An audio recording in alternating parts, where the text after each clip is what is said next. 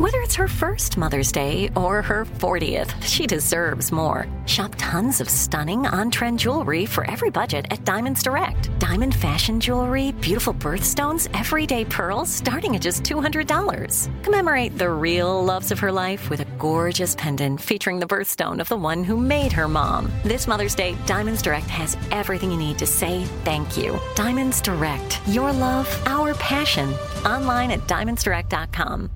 When you think about the future, what kind of technology do you envision? Whatever the future holds, artificial intelligence will undoubtedly be at the heart of it all. Join Graham Class as he hosts season two of Technically Speaking, an Intel podcast, and hear from the minds transforming healthcare, retail, entertainment, personal computing, and more with the help of AI. Tune in every other Tuesday and explore the latest technology that's changing our world today and creating a more accessible tomorrow. Listen to Technically Speaking, an Intel podcast on the iHeartRadio app, Apple Podcasts, or wherever you get your podcasts.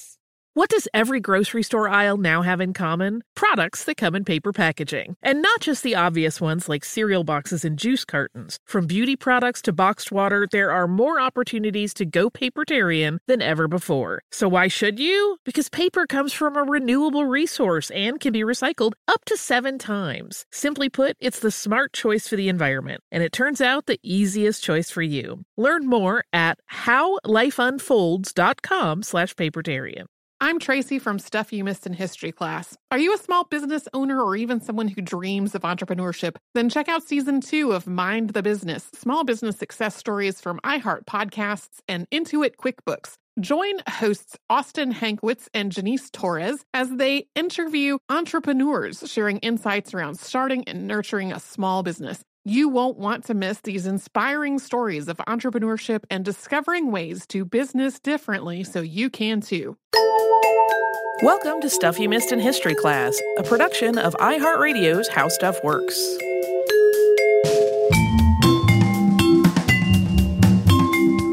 Hello and welcome to the podcast. I'm Holly Fry. And I'm Tracy V. Wilson. Tracy, everybody knows that I wax rhapsodic all the time about Vigée Lebrun. You sure do. Uh, she is one of my very favorite artists. This is not about her, but uh, she's kind of loosely tied to it. We haven't featured an artist biography in a minute and I love them. So today we're going to talk about someone who is actually one of Vigée Lebrun's influences, and that is Rosalba Carriera, who had been on my list for a bit, and then she also came up in a discussion that Tracy and I were having recently. Uh, we are also coming up on her birthday, so it kind of seemed like a good time to talk about her surprising level of success in the male-dominated European art world of the early 1700s it's a little surprising because most people don't really know about her unless they study art history. She's not one of like the great painters that you get the list of in a standard art class. Um, and much of what we know about the particulars of Carriera's life come from her diary, which was initially published in 1793. That was almost 40 years after she died. And since she was pretty clearly not intending for that diary to be a published biography, her life story has largely been pieced together through the notes that she was taking in that diary on her daily life. And some of those are fairly inconsistent in terms of like how she listed her commissions and their statuses and their payments.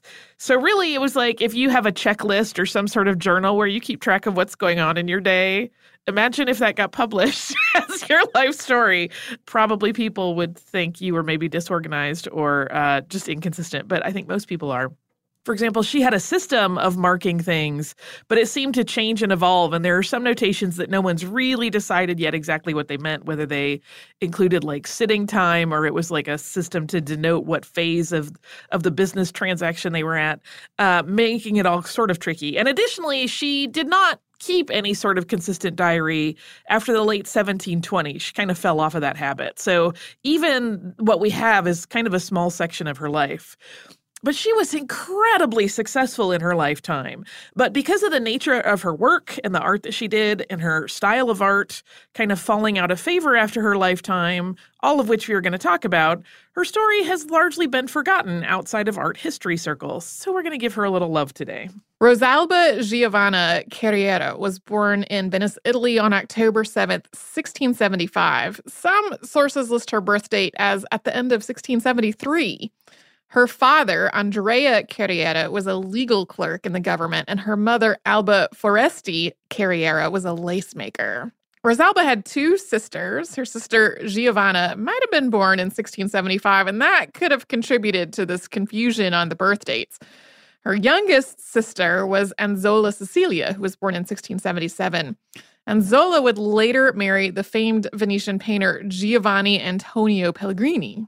Yeah, Anzola, you will sometimes see her name appear uh, anglicized to Angela. So if you're ever looking anything up about them, that's what's going on there. Uh, and Rosalba most likely learned lace making from her mother, but most of the information that we have about this is pretty speculative. It is certainly possible that she learned this trade. It's also possible that her initial artistic efforts were making lace designs for her mother, but we don't really know. We do know that at some point she turned to visual art. She might have been tutored by one or more of Venice's prominent artists at the time. These included Antonio Lazzari, the engraver Diamantini, and painter Antonio Balestra. All of them have come up as possible mentors, but it's not totally clear whether she received formal instruction from any of them. She started to render portraits in miniature on snuff boxes, which were popular with tourists in Venice. One of the things that made her work in snuff box portraits unique was her use of ivory as a background rather than vellum and using tempera as the painting medium. That use of ivory eventually became commonplace in miniature portraiture, but she was the first known to do this. And her first known pastel portrait, which is something she came to be known for, was begun most likely in 1699. So she was already in her 20s at that point. And it was a rendering of the artist and art dealer Antonio Maria Zanetti. In 1915, that is a, significant jump, but come with us. Uh, Austin Dobson wrote of Rosalba's choice to work in pastels, a medium that was not particularly popular. And he wrote, quote, In oil painting, the field was crowded with formidable competitors, but the less popular pastel, with its brilliant contrasts and silvery transparencies, its vivid tints and velvety softness, offered special facilities for the display of Rosalba's gifts as well as the disguise of her deficiencies. So, up to this point, pastels were mostly used just for quick drawing studies or preparatory sketches to lay out a work that was going to later be rendered in oil. Her artwork was quickly recognized as special. She was still young and pretty new in the field, and within a very short time, Rosalba had become a member of Rome's prestigious Accademia di San Luca. And that was an association that sought to govern, educate, and elevate the arts. Yeah, that was uh, by some accounts within a year of her really starting her art career. So that's quite notable. And Carriera gained a significant enough following that when nobles and royalties visited Venice, they were sure to commission portraits, either in miniature or in larger size. Throughout her early career, her reputation rapidly spread throughout Europe due to these tourist commissions.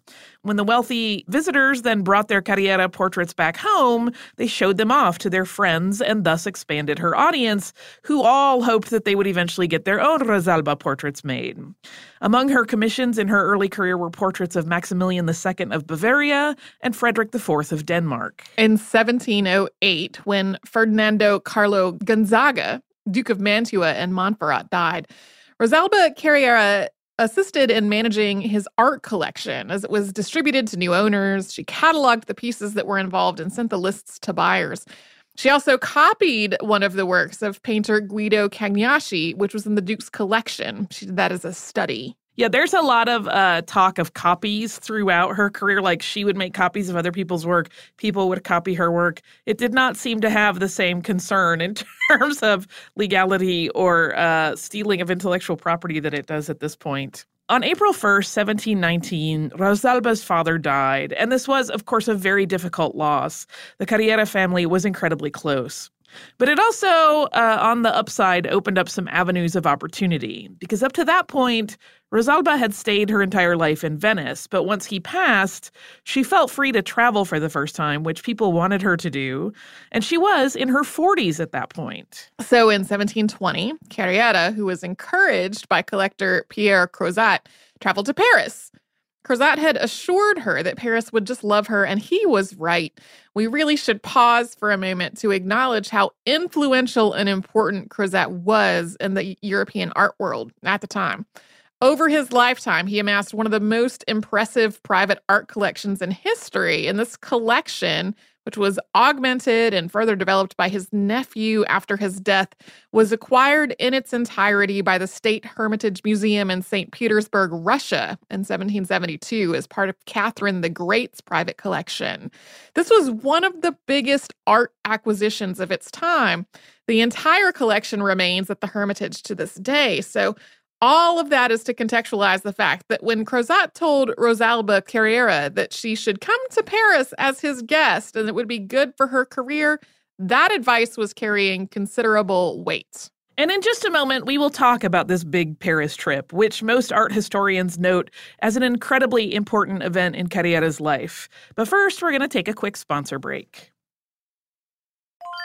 I'm Tracy V. Wilson from Stuff You Missed in History class. Did you know small businesses make up 99.9% of all businesses in the United States? The world is powered by entrepreneurs, and if you're a small business owner or even someone dreaming of starting your own business, then you'll want to check out season two of Mind the Business Small Business Success Stories from Ruby Studio, from iHeartMedia, and Intuit QuickBooks. And every episode, hosts Austin Hankwitz and Janice Torres talk to entrepreneurs about how they've grown from the the lessons of launching and nurturing a small business and how they have found success being their own boss. From the excitement of first starting out to finding the right tools and resources to process invoices and payments like QuickBooks Money, you won't want to miss these inspiring stories of entrepreneurship and discovering ways to business differently so you can too. And if you're a small business owner or even someone dreaming of starting your own business, then you'll want to check out season two of Mind the Business Small Business Success Stories from Ruby Studio, from iHeartMedia, and Intuit QuickBooks.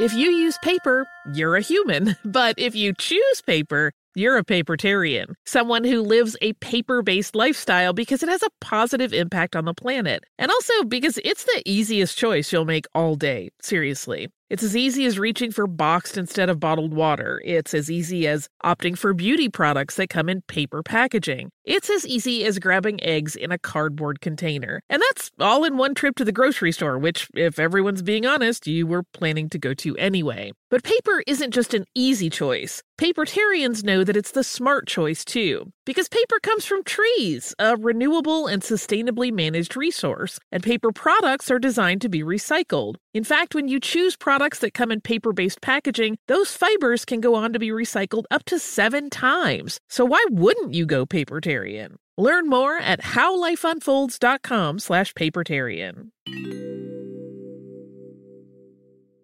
This episode is brought to you by Navy Federal Credit Union. At Navy Federal, it's been the mission to help the military community for over 90 years. And not just help them, but do everything to make sure they not only grow, but flourish. That's why Navy Federal Credit Union has all kinds of great savings and investment options like share certificates with sky high rates. So don't hesitate. Start growing your finances today with a variety of savings and investment options. Navy Federal Credit Union. Our members are the mission. Savings products insured by NCUA. Investment products are not insured, not obligations of Navy Federal and may lose value. Me. Focus Features presents Back to Black. I want people to hear my voice and just forget their troubles. Experience the music and her story. Know this. I ain't no Spice Girl. Like never before. That's my daughter. That's my Amy. On the big screen. I want to be remembered for just being me. Amy Winehouse, Back to Black, directed by Sam Taylor Johnson. Rated R, under 17, not a minute without parent. Only in theaters May 17th.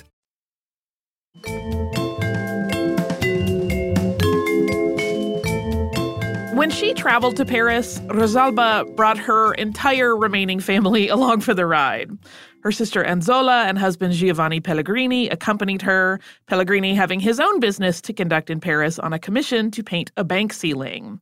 Her sister Giovanna had begun to assist her in her work, and so she traveled with her, and her mother was also part of their traveling party. While in France, Rosalba painted several dozen commissions, including one of Louis XV, who was still a child of 10 at the time. While Louis XIV had died five years earlier, Louis XV wasn't actively ruling yet due to his young age. This portrait features Louis XV in a red coat with a blue sash and a white lace jabot, surrounded by a mane of curly hair. He has large brown eyes that become the focal point of the portrait. They're rendered in slightly sharper detail than his other features. Yeah, there's an eyelash situation going on in that painting that I love. Carriera's trip to Paris also resulted in her being invited to join the French Royal Academy on the merit of that portrait of Louis. Once the members of the Academy saw her rendering of what they were calling the Dauphin, again, there's that weird thing with him not quite being king yet, uh, her acceptance was, according to her own diary, instant and unanimous. And this was truly a moment of note, as women were rarely admitted to the Academy. And I think on previous occasions there had been a lot of voting involved.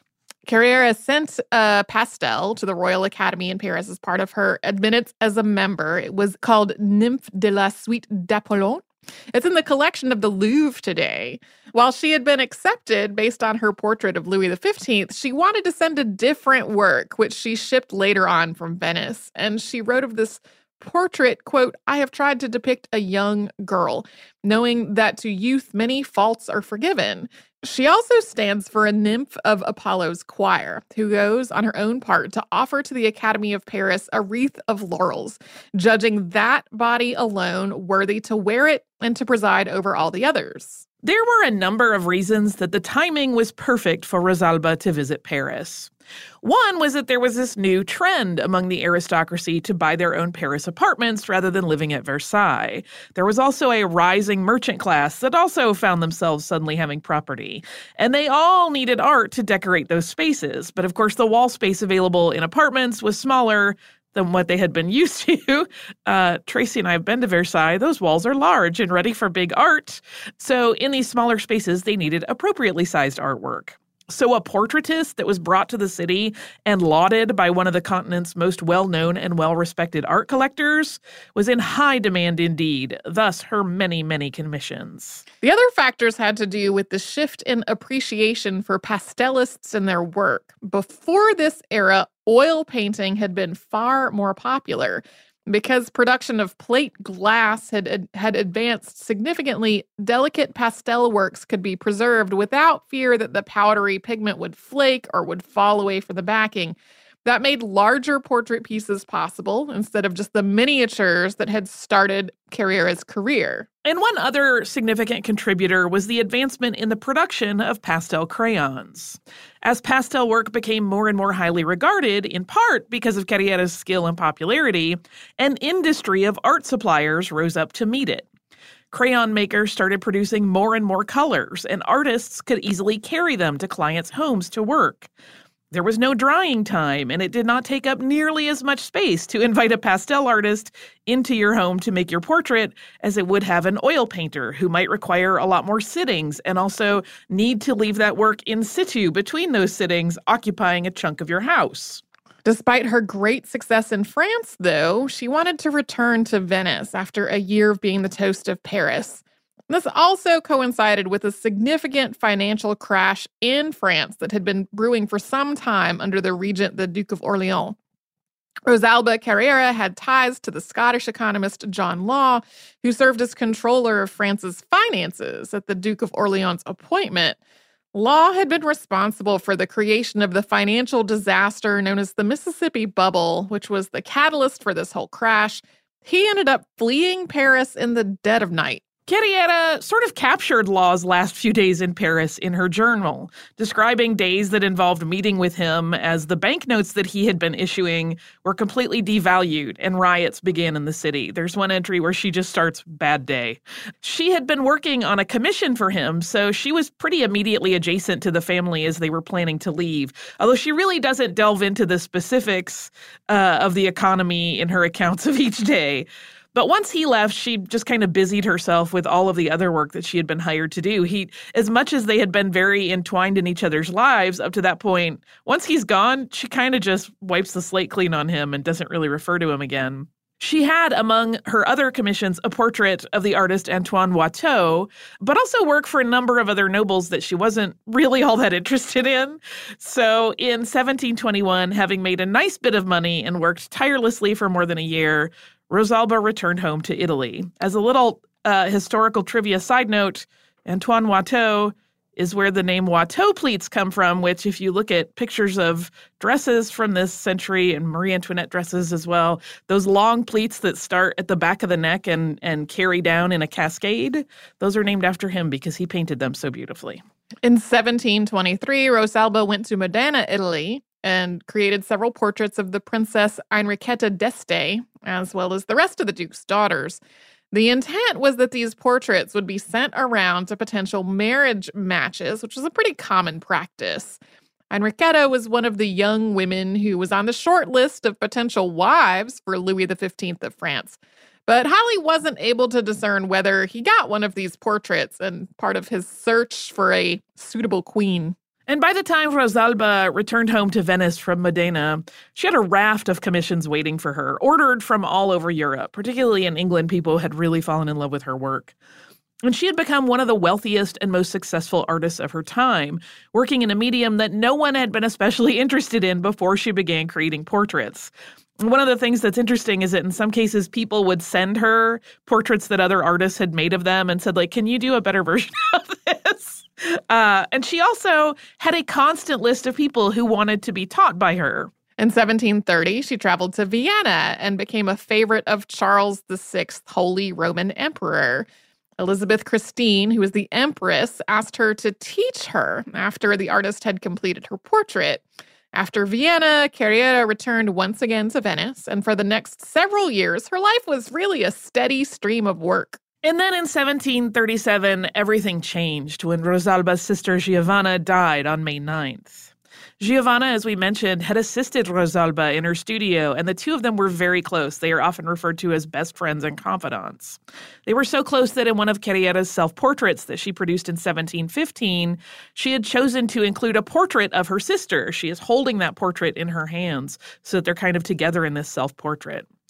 And then, uh, to add another tragedy, in 1738, their mother Alba also died. And this combination of grief, as well as the loss of her trusted assistant, really slowed Carriera's productivity significantly. By the 1740s, another problem arose that further stunted her work. She started to have some trouble in her vision by 1745 or 1746. At the end of the decade, she had surgery to try to correct her cataracts.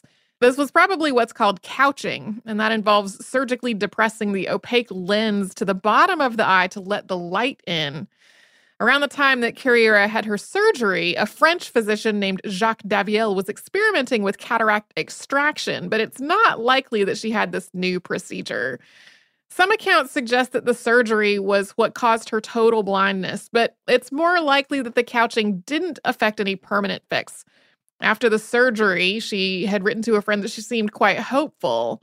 Regardless, any improvement that she might have had in her vision was pretty short lived. And within a few years, her renowned and successful career had ended because she was completely blind. Yeah, couching is one of those procedures that actually still happens today in less advanced countries. It's not the best way to deal with cataracts, uh, but it is sort of fascinating if you're into eye science. And during this late period of her work in the 1740s, while her sight was failing, Rosalba produced what is believed to have been her last self portrait. And this portrait is uh, 56.7 by 45.8 centimeters. It's about 22 by 18 inches to give you a sense of the size of the portrait she was doing. It's rendered on buff paper. And in it, she is aged, and the tone of the piece is quite casual. She actually made this for a friend. But what's interesting is that even though her eyesight was going, her technique remains as striking as ever. Uh, she rendered the lace and jewelry really beautifully through the careful use of texture to mimic detail. Her work is one of those things that when you get right up to it, it just looks like a bunch of strokes. And then you just take one step back and everything kind of snaps into a, a really beautiful focus with some softness to a lot of the pieces. Uh, and she was still just as good, even really struggling with her eyesight as she had been earlier in her life. In the years that followed, Rosalba lived in her home in Venice with her surviving sister, who had been widowed. She dictated her correspondence to her friends and had news and literature read to her, but she was unwilling to go out very often. In December of 1756, she made out her will, leaving everything she had to her sister and a few other relatives. And Rosalba died on April 15, 1757, in Venice at the age of 81. She was buried next to her sister Giovanna in the Church of San Vito and San Modesto. She had popularized pastel portraiture to a point where she was one of the most copied artists of all time. And in a way, the timing of her passing was fortuitous. She did not live quite long enough to see the Rococo frills that were so much of a part of her work fall out of favor. But the timing of her death, which took place as the early seeds of neoclassicism were being sown, they contributed to her name falling out of the public eye into relative obscurity, especially compared to some of her male counterparts. Still, she has continued to delight art historians even in recent years, and we're going to talk about that after we take another quick sponsor break.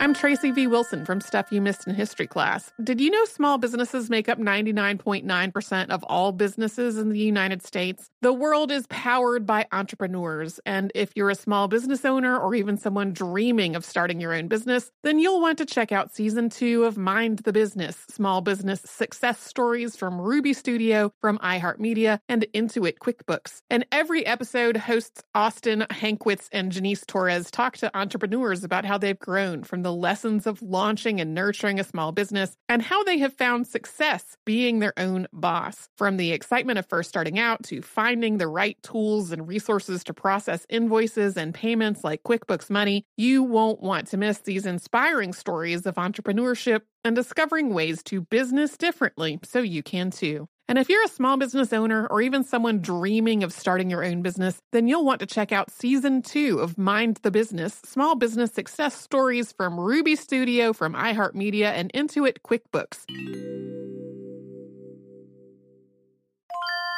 If you use paper, you're a human. But if you choose paper, you're a papertarian, someone who lives a paper based lifestyle because it has a positive impact on the planet. And also because it's the easiest choice you'll make all day. Seriously. It's as easy as reaching for boxed instead of bottled water. It's as easy as opting for beauty products that come in paper packaging. It's as easy as grabbing eggs in a cardboard container. And that's all in one trip to the grocery store, which, if everyone's being honest, you were planning to go to anyway. But paper isn't just an easy choice. Papertarians know that it's the smart choice too, because paper comes from trees, a renewable and sustainably managed resource, and paper products are designed to be recycled. In fact, when you choose products that come in paper based packaging, those fibers can go on to be recycled up to seven times. So why wouldn't you go papertarian? Learn more at howlifeunfolds.com slash papertarian. This episode is brought to you by Navy Federal Credit Union. At Navy Federal, it's been the mission to help the military community for over 90 years. And not just help them, but do everything to make sure they not only grow, but flourish. That's why Navy Federal Credit Union has all kinds of great savings and investment options like share certificates with sky high rates. So don't hesitate. Start growing your finances today with a variety of savings and investment options. Navy Federal Credit Union. Our members are the mission. Savings products insured by NCUA. Investment products are not insured, not obligations of Navy Federal and may lose value. Me. Focus Features presents Back to Black. I want people to hear my voice and just forget their troubles. Experience the music and her story Know this. I ain't no Spice Girl. like never before That's my daughter. That's my Amy. on the big screen. I want to be remembered for just being me. Amy Winehouse, Back to Black, directed by Sam Taylor Johnson. Rated R, under 17, not a minute without parent. Only in theaters May 17th.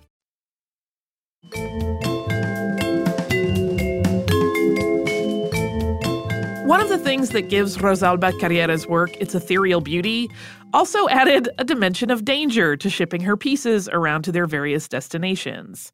Pastels are, of course, just sticks of pigment and a filler that makes them opaque that retain their crayon shape through some sort of binding medium.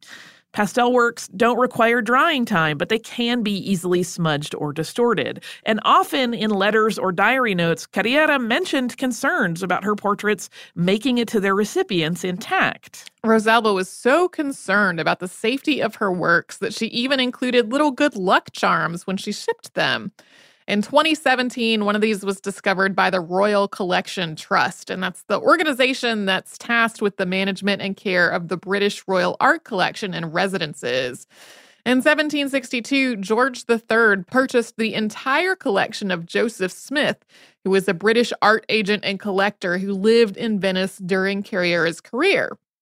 She produced several works for Smith over the years, including a personification of winter, which Carriera produced in the 1720s. And this piece of work features a young woman with dark hair wrapped in a fur lined cloak.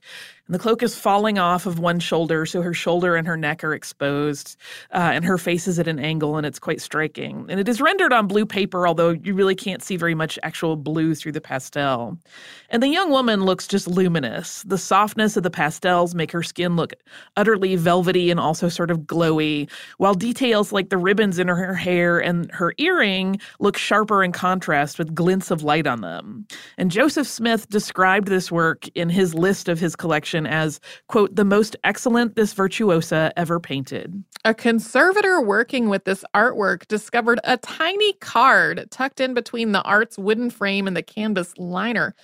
This is a small card, 4.3 by 3.3 centimeters, and it features the three magi, which was a topic that Carriera was very fond of. And this card wasn't exactly a surprise. There is plenty of documentation that Rosalba placed images of the Magi into parcels with her works when she shipped them.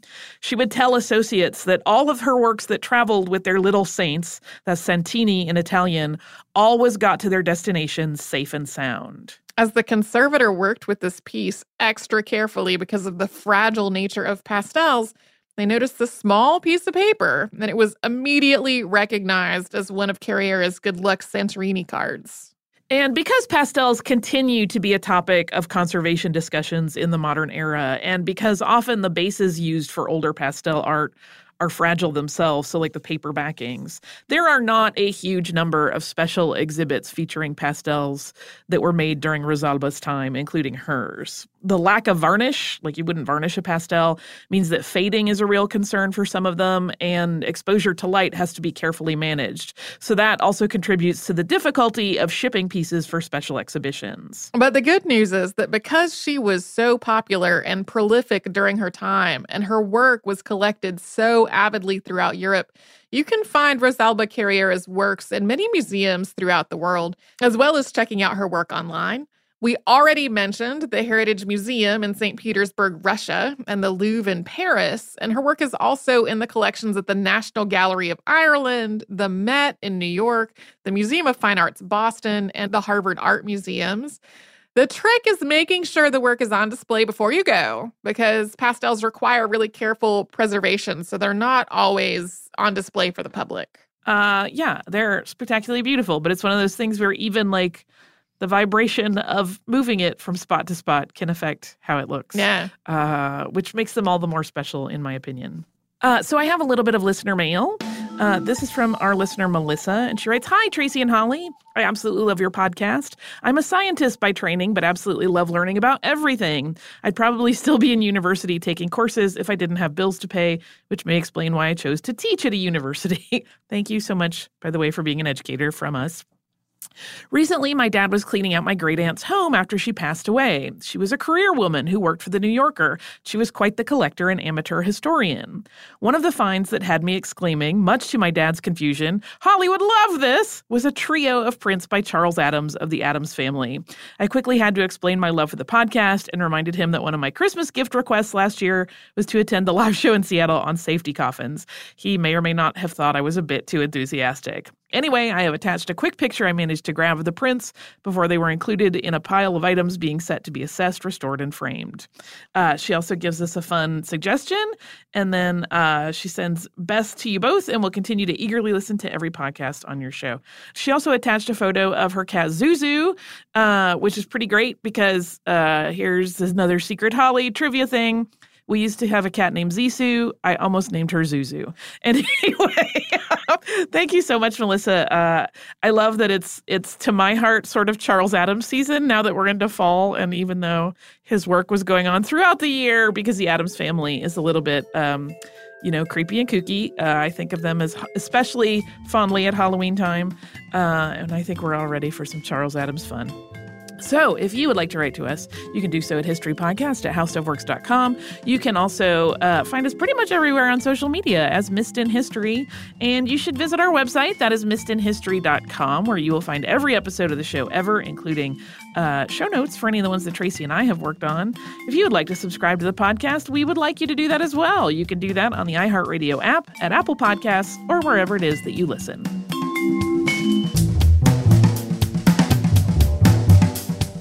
Stuff You Missed in History Class is a production of iHeartRadio's How Stuff Works. For more podcasts from iHeartRadio, visit the iHeartRadio app, Apple Podcasts, or wherever you listen to your favorite shows. Looking to part ways with complicated, expensive, and uncertain shipping? Then give your business the edge it needs with USPS Ground Advantage shipping from the United States Postal Service. Keep everything simple with clear upfront pricing and no unexpected surcharges. Keep things affordable with some of the lowest prices out there. And keep it all reliable with on-time ground shipments. It's time to turn shipping to your advantage. Learn how at USPS.com slash advantage. USPS Ground Advantage. Simple, affordable, reliable. Xfinity has free premium networks for everyone this month, no matter what kind of entertainment you love. Addicted to true crime? Catch killer cases and more spine-tingling shows on A&E Crime Central. Crave adventure? Explore Asian action movies on Hi-YAH. Searching for something extreme? Check out skating, snowboarding, and more on Fuel TV Plus, the global home of action sports. And find crowd-pleasing bops on iHeartRadio's Hit Nation playlist. There's new free shows and movies to love every week. Say free this week in your Xfinity voice remote. This is Malcolm Gladwell from Revisionist History. eBay Motors is here for the ride. With some elbow grease, fresh installs, and a whole lot of love, you transformed 100,000 miles and a body full of rust into a drive that's all your own. Brake kits, LED headlights, whatever you need, eBay Motors has it. And with eBay Guaranteed Fit, it's guaranteed to fit your ride the first time, every time, or your money back. Plus, at these prices, you're burning rubber, not cash. Keep your ride or die alive at ebaymotors.com. Eligible items only, exclusions apply. Hey guys, back at the playground again, huh? Yep. You know what this playground could use? A wine country. Heck yeah, and some waves so we could go surfing. Oh, yeah. Love that. A redwood forest would be cool. I'm in. Ah, ski slopes. Let's do it. Um, can a girl go shopping? Yeah, baby. Wait. Did we just invent California? Discover why California is the ultimate playground at visitcalifornia.com.